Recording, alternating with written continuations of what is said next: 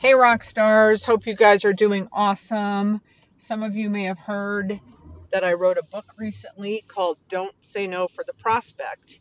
And I thought today I would tell a case study about how that turned out pretty good for me. So I uh, was looking, I'm always looking for properties to buy. I typically like strip shopping centers that are up and running but every once in a while there's a development opportunity that I will take advantage of. And I got such opportunity in Plantation, Florida a couple years ago. There was an office building about 1970s, two story, 42,000 square feet total, with a large parking area on the side and in the back. And um, I got to buy it for $5.8 million.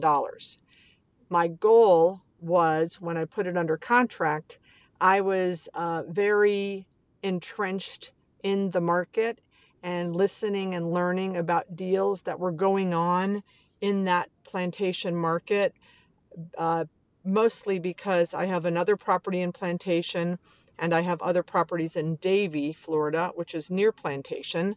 So it behooves me to always know what's going on and I had known that there was an opportunity near a Toys R Us for uh, Starbucks and Chipotle to do a two tenant building.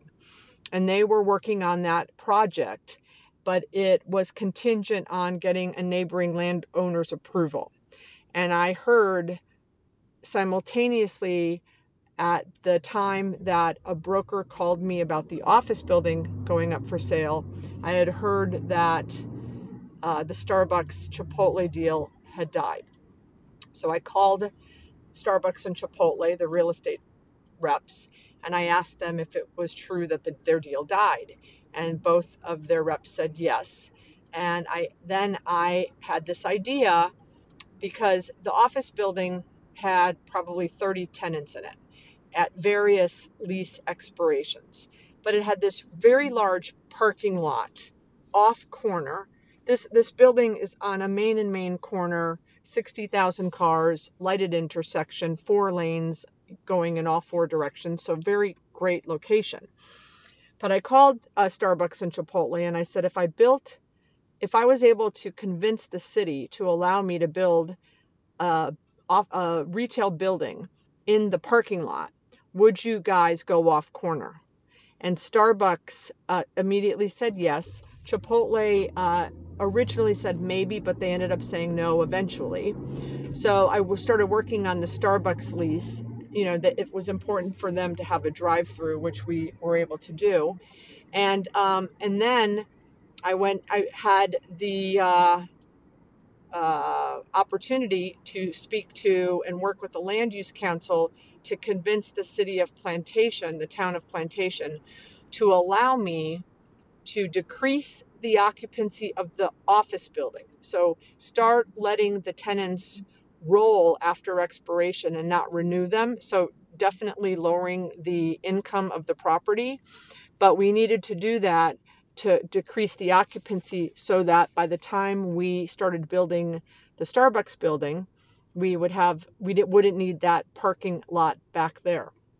So um, a lot of people so so in the end that yes i got the starbucks signed and approved and i got the city of plantation to approve me doing this. And as of friday we broke ground on the deal. So it took me i think nine months ish to get the approval from the city and unfortunately, it's taken me 11 and a half months to get a permit, which is very frustrating.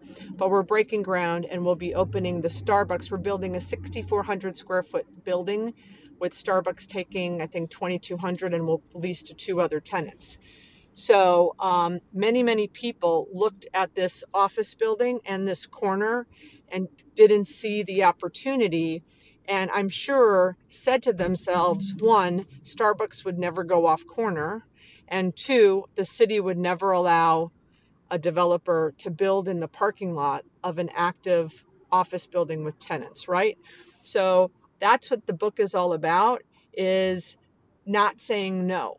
You know, by not asking the question, you're already saying no to yourself. So, what's your downside? If you ask and they say no, you're in the same spot you were when you were insinuating that they were going to say no. In my case, uh, I would tell you I have financial partners in the deal, investment partners. And, you know, my pitch to them was look, this is a freaking long shot. If it works, it's a home run. If it doesn't work, it'll eventually be a home run because the location is so fabulous that we'll just wait out all the tenants, knock down the building, and build something. And eventually, you know, you'll get, you know, we'll we'll we'll will maintain a very small return, but then eventually it'll be a home run. So lucky for us, uh, Starbucks said yes, and we were able to convince the city.